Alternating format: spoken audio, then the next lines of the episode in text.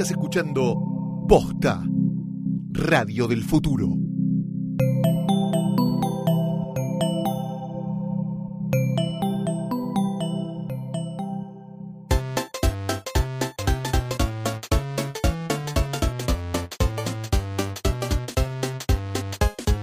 Es Tomás Balmaceda Hola, soy Martín Garabal del podcast y esto es Tecla Cualquiera Historias Reales. de la vida virtual. Pero acá no vas a escuchar sobre el nuevo iPhone, No, sobre no. eh, si falta un filtro, No. si la realidad aumenta. No nos interesa nada. Queremos ver cómo la tecnología crea historias reales. Sí, este año nos propusimos la tarea de reconstruir como la historia viva de Internet, pero en la Argentina. Exactamente. Eh, hablamos con la gente de los fotologs, hablamos con la gente de los dibujos animados. También estuvimos reconstruyendo qué es lo que sucedía con Popcorn Time, esa gran aplicación que de golpe, nada, tomó por, por sorpresa al mundo y se hizo acá desde la Argentina.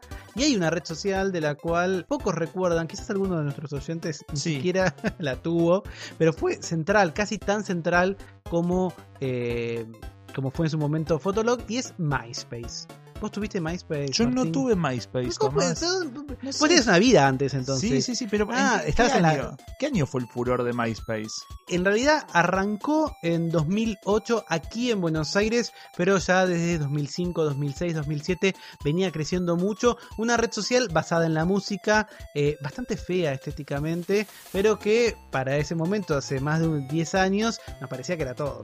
Yo te cuento una cosa, yo me hice Facebook en esa época, pero solamente para jugar a los jueguitos. ¿Te acuerdas que tenía muchos jueguitos Facebook? tipo, había uno que llamaba Who Has the Biggest Brain, eh, uno de Mu- Music Challenge, otro que llamaba Waka Waka, que era igual que el Pac-Man. No sabía ni que era una red social, pensé que era como una plataforma de juegos, así que imagínate, ni tenía ni idea lo que era MySpace. Pero vos tuviste. Yo tuve MySpace barra eh, Capitán Intriga, por supuesto, en donde, bueno, uno compartía ahí, qué sé yo, las primeras grabaciones de, Javier Amena o Lily Allen. Cosas de Eh, hombres nos hacían ahí en MySpace. había, Ah, había mucho. Vamos a reconstruir hoy aquí en Tecla Cualquiera la historia de MySpace Argentina. Llegó con todo, se iba a comer el mundo y no pudo. Pero además vamos a hablar con el creador de una aplicación muy interesante. ¿Qué Que podría decís? revolucionar Sí, las cosas. Podría revolucionar las cosas. ¿Qué es lo que más eh, hay en Internet? Porno. No, no, no, no. Ah, Eh, GIFs, GIFs. eso. Exactamente. Bueno, ¿y qué les falta a los GIF? Para mí yo digo, yo lo veo y digo, el GIF es muy divertido, pero les falta algo. Eh, que puedan mm, aparecer en remeras. Yo tendría remeras con GIFs. Remeras con GIF me gustaría. Epa. Bueno, esto no es tan revolucionario, pero ¿qué me, ¿qué me dirías si hay una aplicación que combina los GIF con el sonido? Pero el sonido que vos quieras. ¿Qué? Sí, esa historia también la vamos a conocer hoy. Y además vamos a festejar los 20 años de periodismo.com, un sitio que tiene mucha más edad que algunos de los que nos están escuchando y de muchos sitios y portales de la web. Sigue ahí firme. Vamos a, en este plan de contar un poquito la historia de Internet, hablar con su fundador, con Diego Rothman, cómo era hacer periodismo en la web cuando todo el mundo se conectaba por teléfono. Y además nos salimos del mundo digital y vamos a lo analógico. Vamos a una revista. ¡Ay, una qué revista. ¡Una revista de papel! No, de papel. No, pero no la, te puedo creer. la podés oler, la podés mirar, la podés tocar. ¿Estamos hablando de revistas? Hablamos a- sí. Ah, ¡ay, no! ¡Qué horror! Esta también. ¡Eh! La revista se llama Replay y vamos a estar hablando con el editor jefe. ¡Epa! Epa. Me gusta. Retro gaming, historia del periodismo, GIFs con sonido y qué es lo que sucedió con MySpace. ¿Vos eras amigo de Tom? No. Este recorrido que estamos haciendo en esta temporada de Tecla Cualquiera por los hitos de la, de la Internet de Argentina, ¿no? Ajá. Es como una historia que es joven todavía, pero que necesitamos. Menuda tarea nos propusimos, Tommy. Y todavía nos queda un montón, hay mucho por hacer. Pero un momento muy importante para los que estábamos eh, hace, hace una década en la web era que en un momento dijeron: Va a llegar a la Argentina MySpace. Está Mm. viniendo MySpace. En ese momento estaba Fotolog, arrancaba Facebook, pero no tenía para nada oficinas aquí eh, en nuestro país. Y era como que llegaba, no sé, Disney, ¿entendés? Porque ya no puede ser ese logo horrible, pero estaba en todos lados. ¿Cómo lo podíamos usar? Bueno, MySpace tuvo sus oficinas aquí en la Argentina y una de las personas que trabajó eh, en, ese, en ese espacio aquí en el barrio de Palermo es Federico Pérez, que está en comunicación con nosotros. ¿Cómo anda, Fede? ¿Cómo están? Muy bien. Esa, esa propuesta laboral, ¿cómo te llegó? Me llegó por LinkedIn. eh, fue la primera vez también. Estábamos todos con las redes sociales eh, muy incipientes. Y me llevo y dije, ah, mira, esto funciona, funciona LinkedIn, me- me- tengo un laburo acá. ¿Para, para qué quería estar MySpace en Argentina? Bueno, MySpace era la red social del momento, eh, muy vinculada a la música, y había decidido abrir operaciones en Latinoamérica. Y para eso habían contratado a una persona, que era Víctor Kong, un uruguayo coreano, metro noventa, muy pintoresco, y bueno, él fue eh, reclutando gente en la región, y fue también muy divertido, porque claro, ¿qué, ¿a quién contrataba? Contrataba gente que sabía digital, gente que sabía de música, eh, redes sociales no existían y eh, piense que no, no estaba Facebook, eh, no estaba Twitter, no estaba LinkedIn, bueno, LinkedIn de casualidad y demás. Y yo venía de trabajar un montón de lugares digitales, una experiencia eh, bastante importante de internet y demás, pero el tipo me preguntaba por las bandas de rock. Y yo, claro, trabajaba con un montón de bandas, les sacaba fotos, eh, les hacía los sitios web, y el tipo me preguntaba por eso. Y yo decía, "Pa, pa, flaco, preguntame por eh, mi trabajo en internet, de marketing digital, de Sarasasasa, de los ad servers, de publicidad. Pero con las bandas vos sacás fotos, subís las fotos y cómo te contactás con los fans. Y bueno, así terminé siendo el gerente de marketing de MySpace Argentina. Y en ese momento eran conscientes que estaban como en medio de, un- de- de un- de una oportunidad histórica o de una oportunidad este, de algo innovador, por lo menos para la Argentina, por tener una base acá en Buenos Aires. ¿Eso este, les agarraba como la necesidad de saber si la podían aprovechar al máximo? Y sí, para mí, obviamente, profesionalmente, más allá de esto de que cuento que era divertido y aprovechar el momento, para mí era un desafío buenísimo, porque era una marca tan reconocida con una propuesta que era, en ese momento ya te das cuenta, obviamente, que el futuro un poco de lo, de, de por lo menos de lo masivo en digital iba a pasar no por los sitios web como pasaba antes, los grandes portales verticales, sino que por las redes sociales. Nosotros intentamos aprovecharlo lo máximo que pudimos, pero también hubo lo mismo que me pasó en el noventa y pico con el sitio.com, que si quieren indagar en arqueología digital también tienen que ir a ese lugar, en Argentina por lo menos, eh, era, era, era un momento eh, único de, de- de- de explosión. eh, eh, y bueno, lo disfrutamos, pero al mismo tiempo sabemos que el negocio podía moverla, soplar para otro lado y cambiar. Yo lo conozco a Federico por fuera, por amigos en común, somos amigos en, en la vida real, en la vida analógica, y me acuerdo de esa época, yo estaba ya hinchando las bolas con Twitter, pero todos teníamos nuestro perfil de, de, de MySpace. Yo a Federico además lo ubicaba mucho eh, con, con bandas de rock, como él contaba, porque tenía todo ese costado, y él entonces tenía stickers de MySpace. Y eso ya te parecía que era lo más, era como una cosa Claro. increíble como tener eh, merchandising de eso, las historias que hacía. Yo creo que me, me, me, me acuerdo, Fede, que vos contabas, creo que eran los viernes o un día así, que se quedaban en la oficina tomando cerveza, o que había gente que iba en, en, en skate, iba a decir en patineta, en skate a trabajar o en longboard, y eso parecía una cosa increíble y que, y y que sucedía acá. Pero había otro condimento, que era el condimento de la música. Eh, todos los que estábamos ahí teníamos algún vínculo con la música, del lado de fans, del lado de músicos, o del lado de conocer gente, o moverte en el ambiente. Y eso era lo distinto. Eh, porque yo era gerente de marketing, pero parte de mis tareas era cerrar un evento, un show. ¿Y el show con quién? Y cerramos el primero con Babasónico. Ah, estábamos show. estábamos justamente hablando de los secret shows, ¿no? Contanos un poco cómo era la, la, la mecánica del secret show para los que no lo conocieron. ahí tengo varias historias que me- la verdad que me encanta contarlas. Primero, Secret Show es- era como una marca de, de MySpace. Como estaba este vínculo con, con las bandas, las grandes bandas, MySpace organizaba, en donde tenía oficina en el mundo, shows que eran eh, tenían la característica de estar en un lugar fuera del circuito, o sea, no era que tocaban en el, en el lugar típico de donde se hacen shows, con bandas muy grandes, o por lo menos de renombre, con una propuesta distinta. Además que te ibas enterando, no sabías qué banda era, sabías que iba a haber un show, vos tenías que ir siguiendo las pistas a través de, de un perfil, de la red social, entrabas y te entrabas y ibas tal viernes eh, a las 8 a la puerta a ver quién tocaba. Y así tocaron The Cure, eh, Franz Ferdinand, Wow. Lily Allen, que estaba también muy, muy caliente en ese momento. Y bueno, acá en Argentina dijimos, vamos a replicarlo. Momento que recuerdo histórico, el tipo este me dice, bueno, elegí qué banda querés. Digo, pero ¿cómo qué banda quiero? Claro, claro, elegí la banda del mundo que vos te gustaría hacer un secret show en Argentina. Y hagan ese ejercicio un momento que uno fantasea y dice, bueno, ¿quién quiero que toque? Y empecé por el más alto de todo, que me imaginaba eso, Madonna, eh, YouTube, lo que sea, Rolling Stones, y ir bajando, bajando, bajando hasta Argentina. En Argentina fuimos para con Cerati, que en ese momento estaba justo por sacar disco, y como no tenía banda armada, no sabía qué hacer, qué sé yo. Fuimos a buscar a los Kuriaki, que se volvieron a unir, o a los Cadillacs, en ese momento y no lo conseguimos. Y lo que conseguimos fue eh, los chicos de Babasónicos, que estaban por sacar un disco, hicimos el primer ciclo show en Argentina con Babasónicos. Y bueno, sí, cerramos los shows. Los Te shows da- eran, Te eran da, con te da, cante, te da digamos. prestigio de alguna manera. Y, a ver, el discurso de The Cure, Franz Ferdinand, que es fuerte, está bueno. cuando vos ves que se viene, digamos, la, la noche en MySpace, vos te fuiste antes, eh, te fuiste eh, en ese momento, te echaron, digamos, cuando desde afuera parecía siempre como una disputa entre MySpace y, y Facebook, digamos, a partir de que, de que crecía, MySpace tenía características que lo hicieron crecer, muy personales, únicas, pero al igual que lo que nosotros charlamos en su momento con, con Cumbio, con Agustina Vivero, con Fotolog, también fue un poco lo que determinó que, que cayera, digamos, no, no tuvo la versatilidad que hoy muestra Facebook, y es un problema que tiene de hecho hoy Twitter. ¿Vos cuándo, cu- cuándo te vas de la compañía? Eh, nosotros eh, vivíamos acá en Argentina y veíamos que la gente que usaba la red social eran músicos. Músicos y todos los negocios, eh, digamos, satelitales, discográficas, marcas que le interesaba la música, pero no se usaba como red social per se. O sea, la verdad que el eslogan de MySpace, a place for friends, no se cumplía, era place for eh, músicos. Y era una disputa entre el equipo local y el equipo de Estados Unidos que decían, no, ustedes tienen que buscar que la gente le suma a los amigos, que estaba correcto, obviamente, estamos hablando de viralización y de, ampliar esa, esa, esa, red. Pero la verdad es que acá lo usaban músicos, entonces decíamos, no, pero enfoquémonos en el negocio de la música, enfoquémonos en las discográficas, Estados Unidos nos empujaban a que no.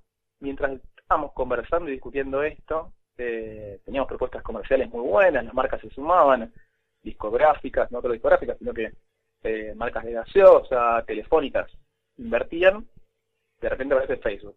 Y cuando nosotros crecíamos un 20%, Facebook creció en un mes 800%. Y simplemente en seis meses aniquiló el tráfico de MySpace, aniquiló los titulares de, todos los, medios y portales y el mundo de la tecnología. Y News Corp simplemente se dio cuenta que le había errado en ese modelo y una de las primeras cosas que atacó fueron las oficinas internacionales. Nos llegaron los rumores un día, cierra Alemania. ¿Cómo cierra Alemania? Es que está recién explotando. Nosotros estamos acá hace un año y medio. ¿Cómo que está cerrando un, país?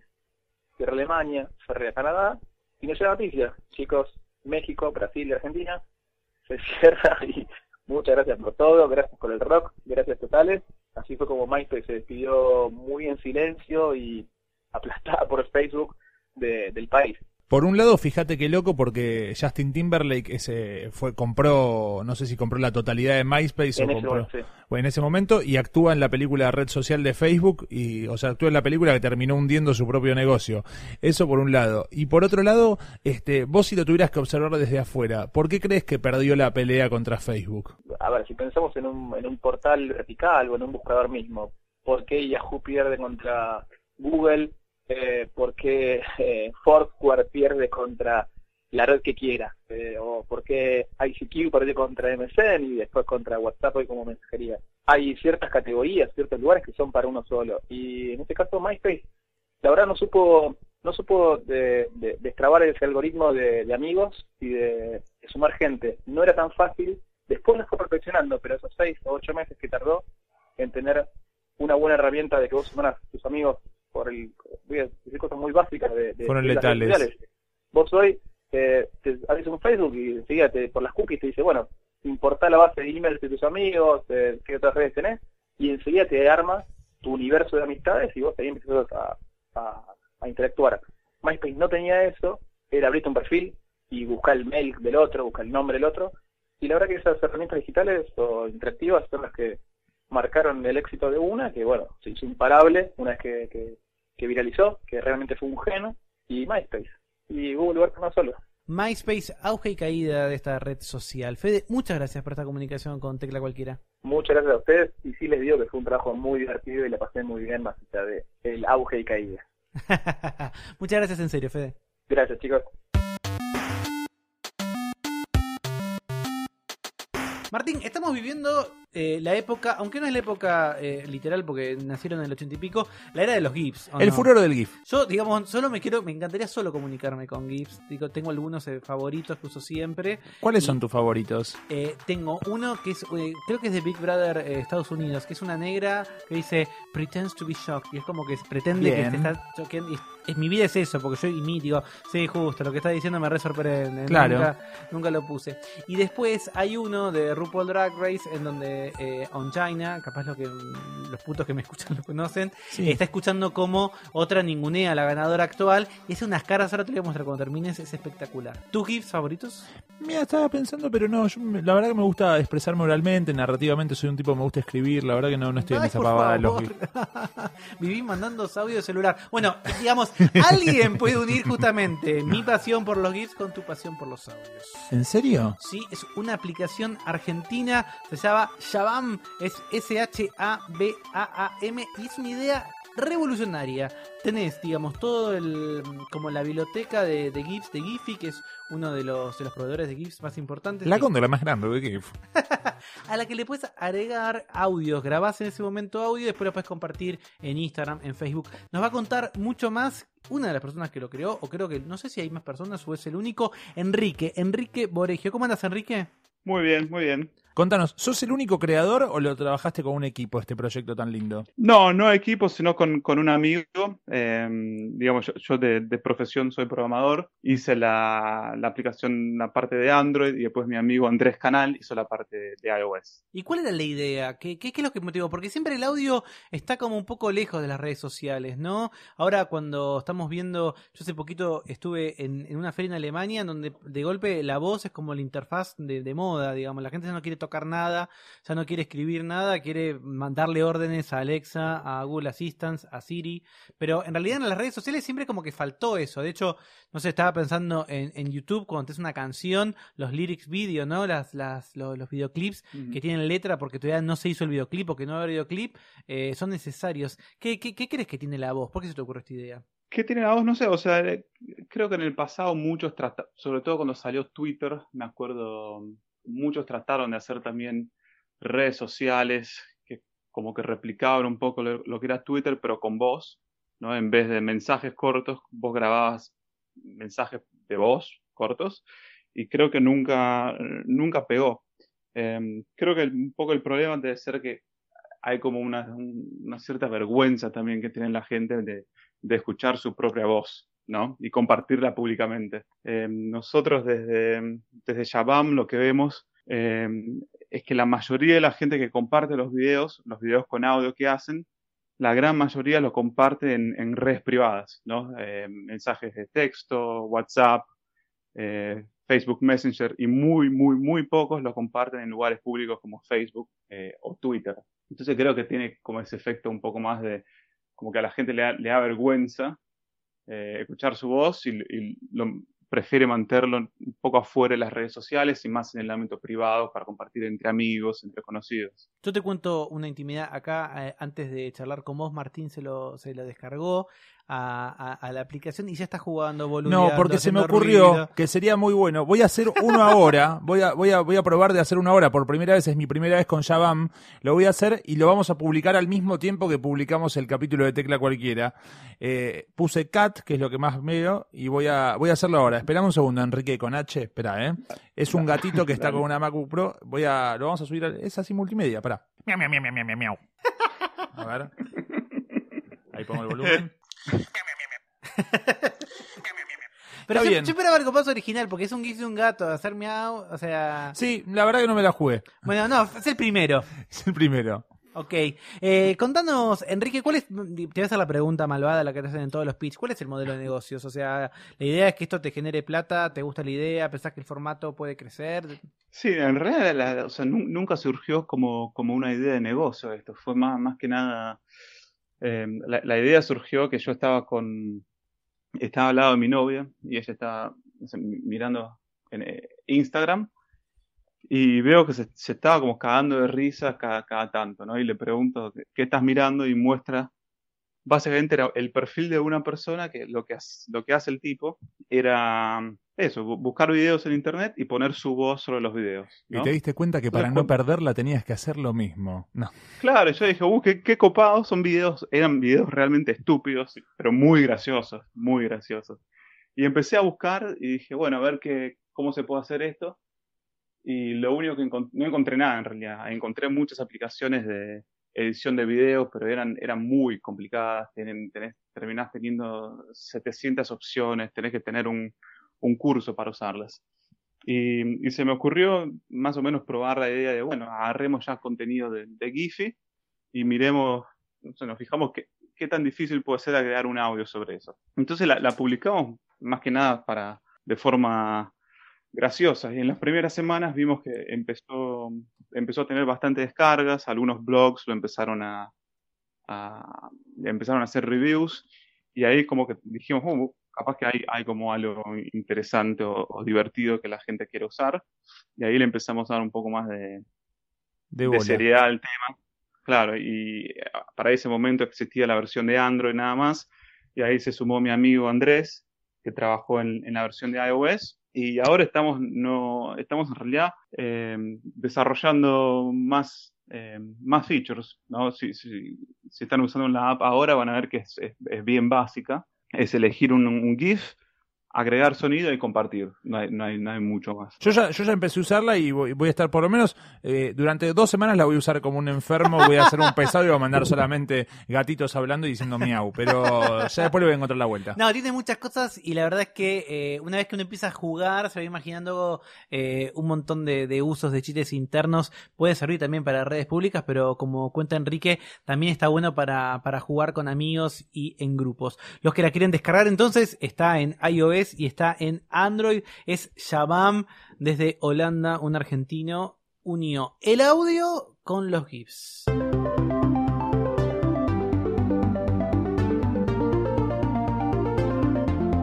Este episodio de Tecla Cualquiera está acompañado por la gente de Samsung. Exactamente, estuve hace algunos días en Berlín, en Alemania. Ahí, digamos, para los que cubrimos tecnologías, hay grandes ferias que sí o sí hay que cubrir. Yo tengo la suerte de ya haber cubierto CES, que es una que se eh, realiza en Las Vegas en el mes de enero. Luego, en febrero, está el World Mobile Congress en Barcelona, donde se presentan, obviamente, todos productos vinculados con la telefonía celular. Y queda siempre en septiembre IFA. IFA es una reunión, es la gran feria de eh, electrodomésticos, de tecnología, de electrónica hogareña. En este caso es una feria que está abierta al público, a mí nunca me ha pasado, yo siempre que voy a ferias internacionales es solamente para prensa o para las mismas compañías y acá es una locura, una semana completa en donde alemanes y gente de todo el mundo va a conocer nueva tecnología. Wow. En esta feria que es gigantesca, es, es un predio de verdad que no... Es Más o menos como es, de grande como cuatro de lo que sería aquí en Buenos Aires la rural, pero Wow. real, o sea, muy grandes. El más popular era el de Samsung, en donde presentó toda su línea completa, no solamente de eh, línea blanca, había lavarropas, podías tener heladeras, aspiradoras, un montón de lo que se llaman wearables, que son aquellos dispositivos que uno puede llevar puesto, como por ejemplo sus eh, relojes inteligentes, y estaba por supuesto también toda la parte de realidad virtual. Ustedes saben que con todos los teléfonos de la línea Samsung Galaxy uno puede tener experiencias de realidad virtual, experiencias inmersivas. Una de las partes más populares era donde uno podía eh, utilizar esta tecnología inmersiva con el visor, con el Samsung Gear VR. En este caso podías tener, por ejemplo, la experiencia de estar en el espacio, de estar combatiendo, había dinosaurios, era de verdad No. una locura. Esa es la parte más del entretenimiento, pero de lo que también se charlaba eh, con los periodistas y con otras personas interesadas en la tecnología es cómo esta realidad virtual puede expandir las capacidades de lo que generalmente se llama storytelling, es la manera de contar noticias. Uno en general piensa que la realidad virtual eh, está vinculada solamente a, a usos lúdicos, pero es muy interesante que el New York Times, por ejemplo, hace algunos días presentó una serie de historias, historias periodísticas que se pueden vivenciar de una manera completamente distinta y completamente uh, diferente con estos, estos visores de realidad virtual Samsung Gear VR. Me imagino que aparte es excelente eso para poder sentir más empatía con la noticia. Hay cosas, hay historias que te parecen lejanas. Me imagino, no sé, los dramas de inundaciones o los fenómenos climáticos y meteorológicos, conocer otras partes del mundo, otras culturas, y por ahí queda medio lejano y a través de este visor, el Samsung Gear VR, me parece que debe ser espectacular vivirlo así. Totalmente. La idea es un poco pensar esta nueva generación que eh, está acostumbrada a eh, justamente experiencias completamente personalizadas y completamente diferentes, experienciales en un sentido muy profundo, que quizás un diario, un programa de radio le resulta que le falta algo más. En este caso, el New York Times presentó historias vinculadas a la crisis de los refugiados o a las misiones de la NASA, en donde uno puede tener un tipo de video y un tipo de relato en 360 grados, en donde uno realmente puede sentir que está dentro de esa situación. Me vuelvo loco, si le llevo el de la NASA a mi novia, creo que se puede llegar a morir de emoción. Sí, igual no es necesario que sean específicamente estos contenidos del New York Times, sino que hay muchísimo. El catálogo de la biblioteca de contenidos inmersivos para poder disfrutar con esta tecnología es muy amplio, está disponible, es gratuito, así que yo creo que es una gran manera de comenzar a explorar nuevas maneras de contar historias. ¿Podemos seguir con esto? Por supuesto, vamos a seguir contando cómo la tecnología cambia cada uno de los aspectos de nuestra vida de la mano de Samsung.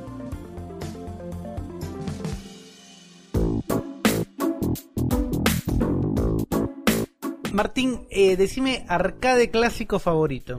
Eh, uh, soy muy del Wonder Boy yo. ¡Ay, yo también! ¿En serio? Te- te- te- mira, tuve muchos años un Wonder Boy en mi casa, tengo un arcade vos. Sí, en sí, mi sí, casa, fui. eh, y ahora lo cambié por una placa con Pac-Man, porque a mi esposo le gusta más el Pac-Man, pero Wonder Boy es, me parece la estética. Eh, bueno, te digo que sería- Pac-Man me gusta, lo que pasa que en los arcades de la costa, que es donde más se conservan los arcades, la palanca viene medio desvencijada y cuesta doblar en las esquinas, entonces vas perdiendo la fichita. Y viste que hay todo como un regreso retro a esas cosas, Nintendo sacando eh, sus, sus consolas, digamos, como versiones mini de las consolas Sí. clásicas. Eh, todos alguna vez hemos hecho los mames, que son esos eh, simuladores que vos Uh, claro. tener en tu computadora. Bueno, hay de todo eso. De no hecho, puedes creer que pese tan poquito, tipo 5 tipo cinco megas todos los juegos, ¿no? Entiendo. Si alguno de ustedes que está escuchando soñó alguna vez con tener eh, un arcade en su casa, son baratísimos. La verdad que lo buscan en algún lugar de subastas o algo. Hay gente, muchos emprendimientos de gente que lo hace. Pero también hay gente de emprendimientos que valora esta estética, que valora eh, este regreso. Y aquí en la Argentina, la revista Replay es la que eh, lleva por delante todo, digamos. Eh, yo he participado, eh, tuve- me acuerdo que fue una campaña eh, que hubo de financiamiento colectivo, hoy se siguen manteniendo, tienen eh, gente como Andrea, que es también colaboradora de la revista, y Está en detrás... todo, Andrea. en todo. Cookerman. Y dentro de eso, eh, tenemos. oh, supongo que es como el cerebro. Ahora le vamos a preguntar qué, qué demonios es de la revista Replay. Juan Ignacio Papaleo. ¿Cómo andas, Juan? Contame, ¿qué sos vos de, de- de la revista Replay? Ay, qué tema bueno. Eh, El cadete. sí, a ver, ahora justamente en el próximo número vamos a salir con como un staff ya definido porque arrancamos como sin así ningún cargo, no, que- no queríamos poner cargos, pero bueno, sí, yo soy el que arrancó en realidad porque soy el que empezó a buscar la gente, yo soy diseñador gráfico en realidad.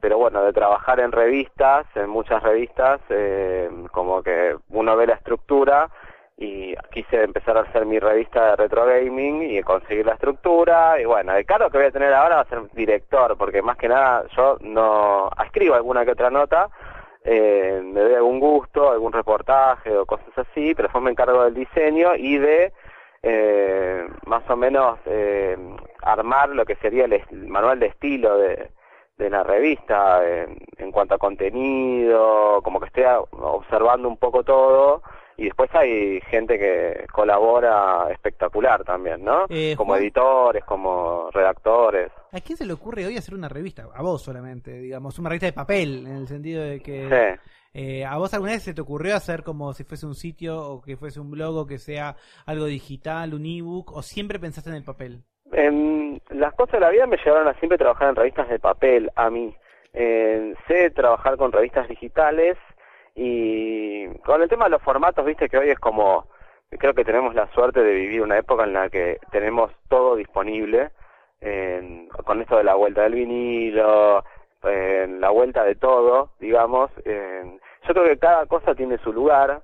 Eh, yo creo que hay cosas que merecen estar en papel por el tipo de contenido que tienen, como hay cosas que merecen ser escuchadas en vinilo, y hay cosas que merecen ser escuchadas en CD, y así. Eh, me relaciono mucho con la música, me gusta mucho la música. Eh, y la idea de hacer la revista en papel fue porque esta revista merece estar en papel. Eh, Pero Juan Ignacio, perdón, te- Sí. eh, me voy a ir a algo muy técnico, pero Sí. me pasa esto, porque yo, yo coincido con vos y me parece que es algo generacional del amor por el, por el objeto, este, pero pienso que en el vinilo la justificación es que la calidad de la música se escucha distinto, bla, bla, bla, en el vinilo respecto al digital. A mí me pasa con las revistas y más con las que tienen que ver con información de cosas que son digitales, que muchas veces me encuentro como clic- eh, como cliqueando o haciendo cosas que tienen que ver con lo digital y lo táctil sobre un material de papel. Como que quiero ampliar una foto o ir al Sí. link de algo que me recomiendan. Ah, listo que droga. Drogó, Exactamente. ¿A vos no te pasa, por ejemplo, que, que pensás como en una convivencia entre la revista en papel y un, y un soporte digital? Lo que pasa es que son cosas distintas. O sea, si yo eh, nosotros pensamos, yo en un principio arranqué haciéndola digital, la revista. Claro. Eh, y obviamente tenés que pensar el contenido de manera distinta también. Por esto que mencionás. O sea, puedes agregar video, puedes agregar sonido, puedes agregar un montón de cuestiones eh, que para pensar una nota, que no es estática, digamos, como que tenés que pensarlo el contenido es mucho más complejo. Eh, es mucho más trabajo también. Eh, entonces, de hacer, por ejemplo, una replay digital, ho- hoy se vende en digital, eh, que es el PDF, obviamente, básicamente, y te lo podés bajar. Eso más que nada para tener un alcance mundial. Pero después, si nace como revista digital, sinceramente es como otra otro producto tendría que ser para mí, es mi manera de ver. Eh, es como que, sí, para hacer esto que vos decís, eh, mirate la intro de las tortugas ninja y la, mirátela, no te puedo poner solo la imagen. Te llevo a la intro porque tenemos la posibilidad de que la revivas eh, full, eh, digamos. Eh, el papel lo que tiene de mágico es eso de que la tenés ahí en tus manos como objeto, lo que mencionabas. Sí, hay algo de la trascendencia también, que uno siente que una revista en papel es algo que podés volver a agarrar y en Sí, cambio es totalmente. difícil volver a revisitar un link a veces. Totalmente. Para mí, lo impreso, lo que tiene de mágico y lo que tiene de potente todavía y va a quedar siempre es que eso que decís vos. Quedó impreso. El otro día hablando de revistas de videojuegos, este, me agarró la nostalgia. Viste que el papel te lleva a la nostalgia.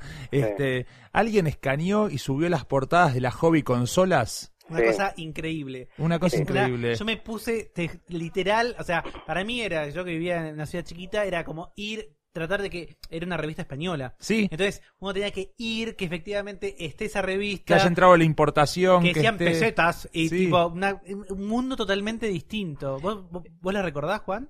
Sí, claro, obvio. Por eso la tapa del número uno de Replay es el videojuego de Los Simpsons, Sí. porque el número uno en hobby consolas fue ese, ese videojuego y el número uno de Action Games fue ese videojuego. Ah, mira. Y entonces fue como, tenemos que, e internamente es un homenaje de que la, la casa la casa y de que no, no, es un guiño a eso, porque sí, obvio, Hobby Consolas era un revistón también. Sí, no solo están las tapas, es subida, están todas las revistas subidas, guarda. Ah, En el link, si ese mismo link del que hablamos, Pero, la revista completa subida, es pero, tremendo. sí, sí, pero sí. vos querés que me pierda y no salgan todo el fin de semana Sí, de casa. es tremendo, yo me bajé ya un par, sí. Juan, contanos eh, la, la gente que quiera conocer eh, Replay, dónde puede comprarla, dónde puede conseguirla.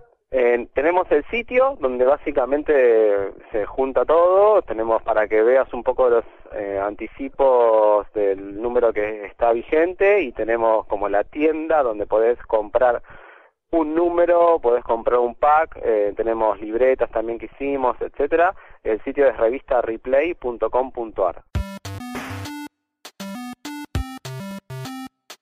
En este episodio nos acompaña Gato, la tienda de objetos super tentadores que muy pronto presenta una línea de edición super super limitada de productos customizados por posta. Exactamente, si seguís las redes sociales de Posta en Instagram, en Twitter, ya estás conociendo cómo son esos objetos que podés ir ya eh, averiguando cómo conseguirlos en posta.fm barra gato, posta.fm gato.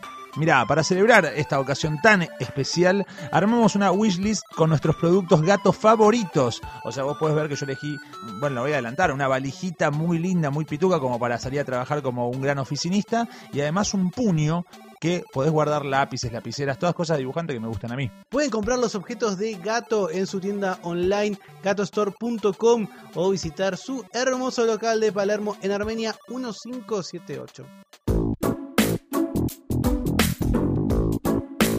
Además de emprendimientos como por ejemplo Fotolog, cuando charlamos aquí en Tecla Cualquiera con Agustina Vivero alias Cumbio, también hay iniciativas locales, es decir, no es que vino MySpace como estamos contando e instaló una oficina en la Argentina o lo que sucede con Google, con Facebook, de alguna manera también con Twitter, sino que también hay iniciativas argentinas que tienen su historia. Una de ellas está cumpliendo en estos días dos décadas, 20 años, que para Internet es como que yo diga 2000 años, porque uno a veces cree que eh, las cosas están acá desde siempre y no es verdad, cambiaron muchísimo y justamente esto está en un ámbito que está cambiando todavía, eh, incluso más fuerte todavía que Internet, que es el periodismo. Estamos hablando justamente de periodismo.com, un portal de noticias. Estamos con su creador, su director, a ver qué exactamente qué. Estamos hablando con Diego Rotman. ¿Cómo andas, Diego? Hola, ¿cómo estás?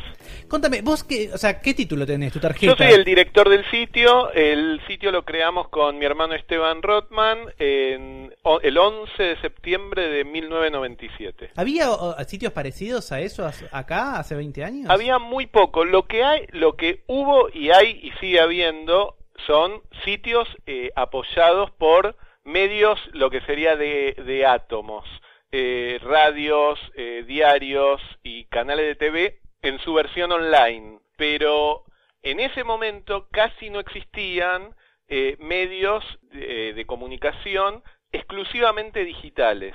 Te estoy hablando para que eh, los oyentes tengan idea antes de la aparición de los blogs. Vos en esos comienzos era, eh, digamos, tenía, tenía imágenes, eran solamente links, eran noticias. Eh, nosotros en ese momento, yo soy licenciado en ciencia de la comunicación y técnico en computación.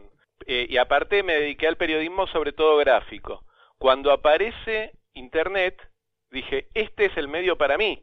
Era un medio para el que yo me preparé antes de que existiera. Entonces, empecé a experimentar, a, ver cómo se programaba, a, ver cómo se podía, digamos, el, periodismo llevar a, Internet, eh, qué experiencias había afuera aparte. Eh, la idea fue, a partir de eso, eh, empezar a mostrar, aparte de mostrar, yo tengo una agencia periodística, mostrarle a mis clientes, que en ese momento hacía sobre todo proyectos para gráfica, mostrarle lo que se podía hacer en Internet. Había que hacer docencia.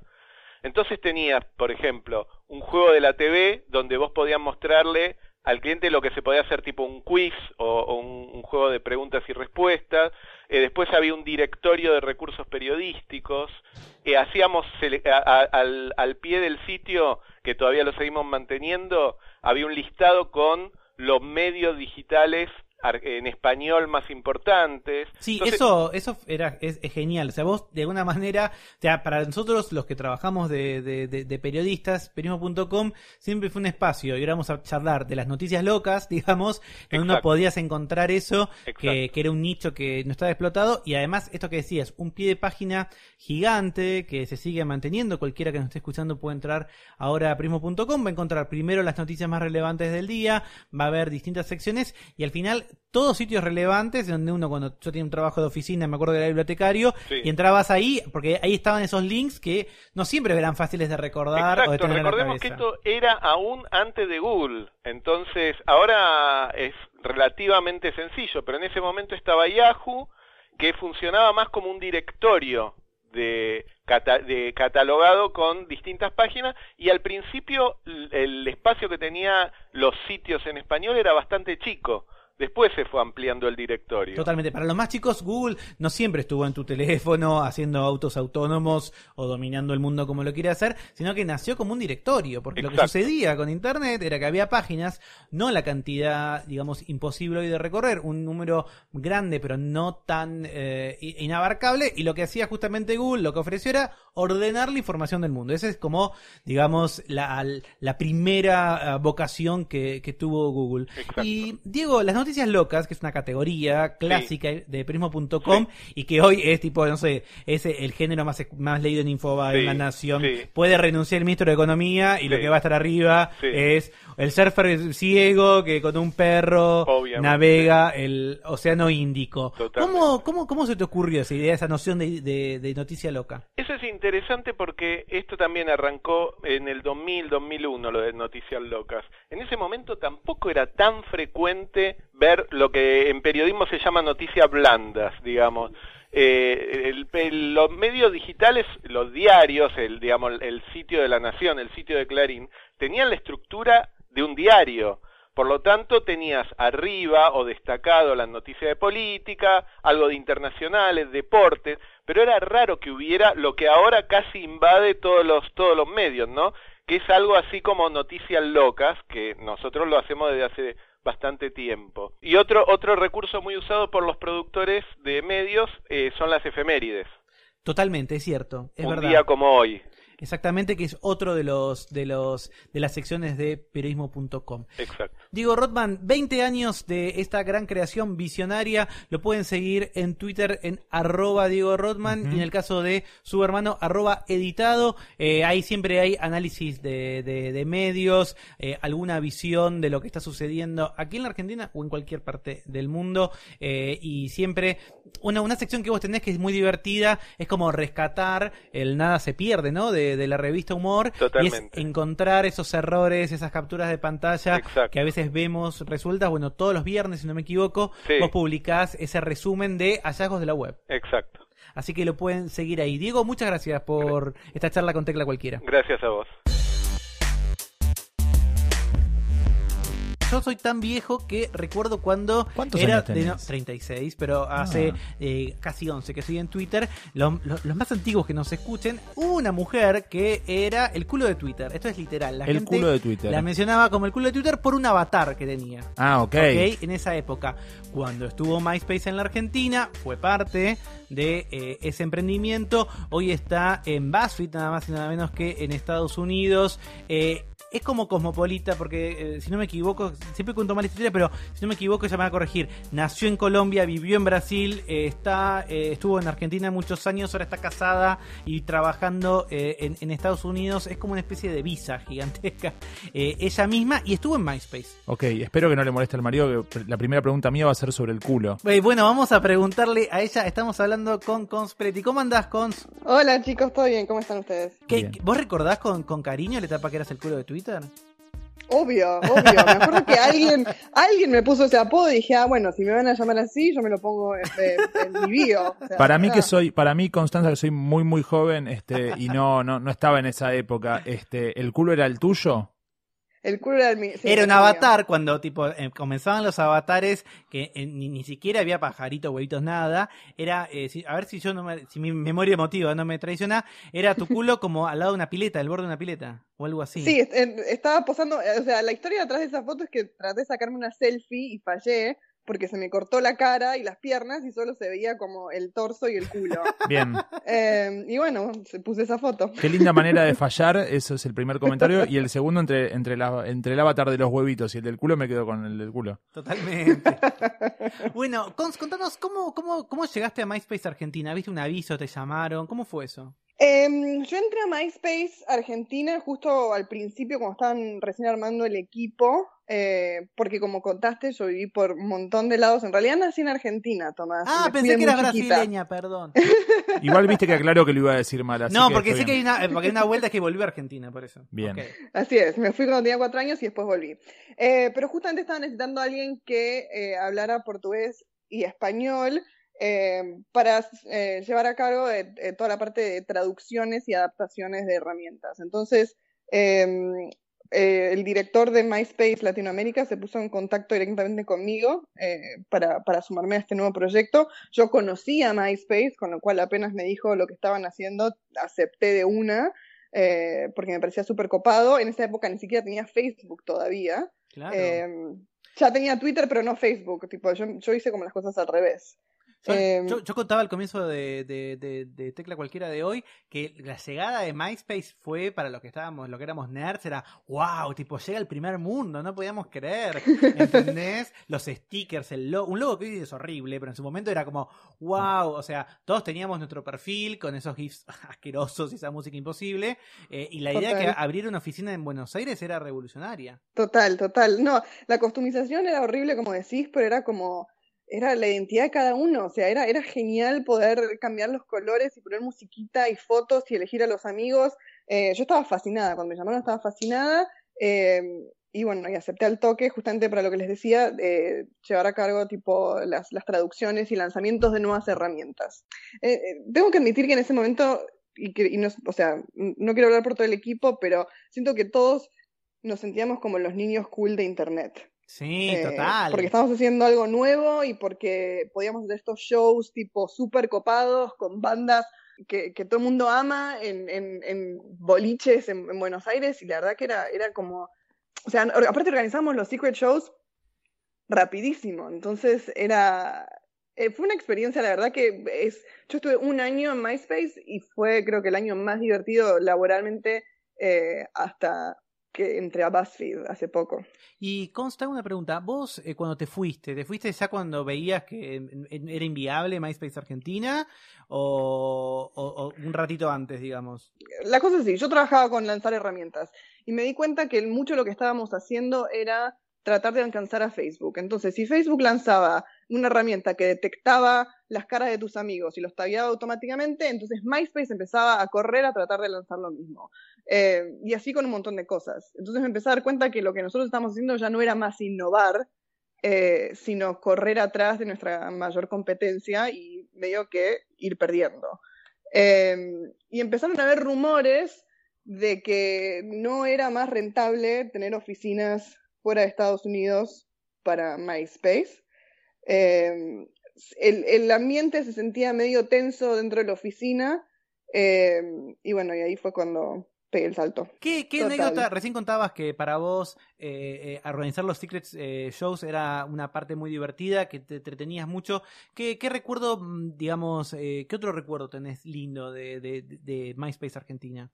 El equipo, o sea, éramos un equipo súper chiquito, creo que éramos en total, no sé si llegamos a las a 10 personas en la oficina, Eh, éramos todos súper jóvenes, súper alternativos para la oficina en la que estábamos, porque compartíamos eh, oficina con Punto Fox, creo, que es una agencia, bueno, eh, y éramos como los chicos raros, y la verdad que el equipo era muy unido, o sea, estábamos todo el tiempo juntos, salíamos durante la semana, salíamos durante el fin de semana, y éramos amigos trabajando juntos, eh, con una gran libertad de hacer cosas que era, para mí, hasta ese entonces en mi carrera laboral, era la primera vez que, que decíamos, che, hacemos esto, por más loca que fuera la idea, la podías pichar, capaz te la aceptaban y terminamos haciéndolo. O sea, me acuerdo que trajimos a un grafitero a pintar la oficina, porque sí, en ese momento era como, wow, mira lo que estamos haciendo.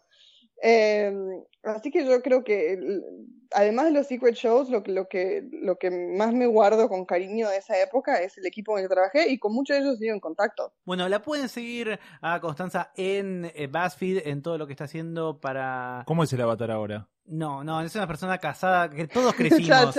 Todos crecimos, Martín, te Soy pido una, por soy una favor. señora mayor. No tanto como eso, pero nada, ya no hay avatar en culo. Pero bueno, qué sé yo, la. Pero, eh, pero sigue firme. Sí, no, sí que estamos. No, ahora tenemos Sigue ahí, fotos, sigue ahí. sí, Ah, sí, bárbaro, sí. no, eso es lo más Sí, sí, importante. sí. Arroba cons la Porque no importa la profesión que tenga la mujer, lo importante es cosificarla sobre el final de la entrevista. Siempre, obvio. Muchas gracias, en serio, por esta comunicación. Gracias, chicos. Dale, un beso grande.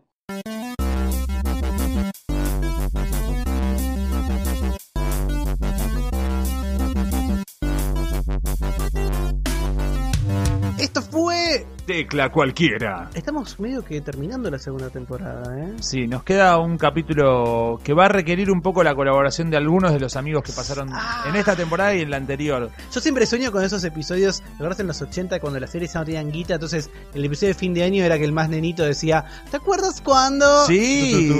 ¿Y Bueno, qué tal si...? Me encantaría hacer un episodio así. No, así no, vamos a hacer algo en serio. Vamos a reunir a toda la gente del universo de Tecla Cualquiera y nos van a contar. ¿Lo adelanto? Mm. Bueno, nos van a contar algo muy especial. Es un episodio muy bueno. Y en el próximo episodio, antes del cierre, vamos a contar cómo la tecnología cambió vidas. O sea, cómo hay casos reales en donde la tecnología tocó a las personas y torció el destino. Quedan dos grandes capítulos de Tecla Cualquiera, pero ustedes pueden escuchar los episodios anteriores. ¿En dónde, Tomás? En posta.fm o buscanos en Spotify y en Apple Music. Si sonamos tan bien es porque estamos aquí en Radio en Casa. Vos también podés tener tu podcast, tu programa de radio aquí. Buscaros en las redes que te vas a sonar así de sexy como nosotros. El sueño de tener un programa de radio en el lugar más lindo y confortable es posible gracias a Radio en Casa. Pero eso te salió como de FM barrial. Ah, hola.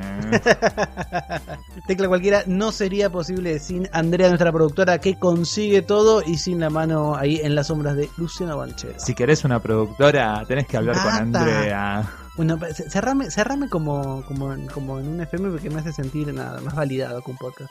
Mi nombre es Martín Garabal y junto a Tomás Balmaceda hicimos este mega show llamado Tecla Cualquiera. Espero lo hayas disfrutado tanto como nosotros. Hasta la próxima, cibernauta.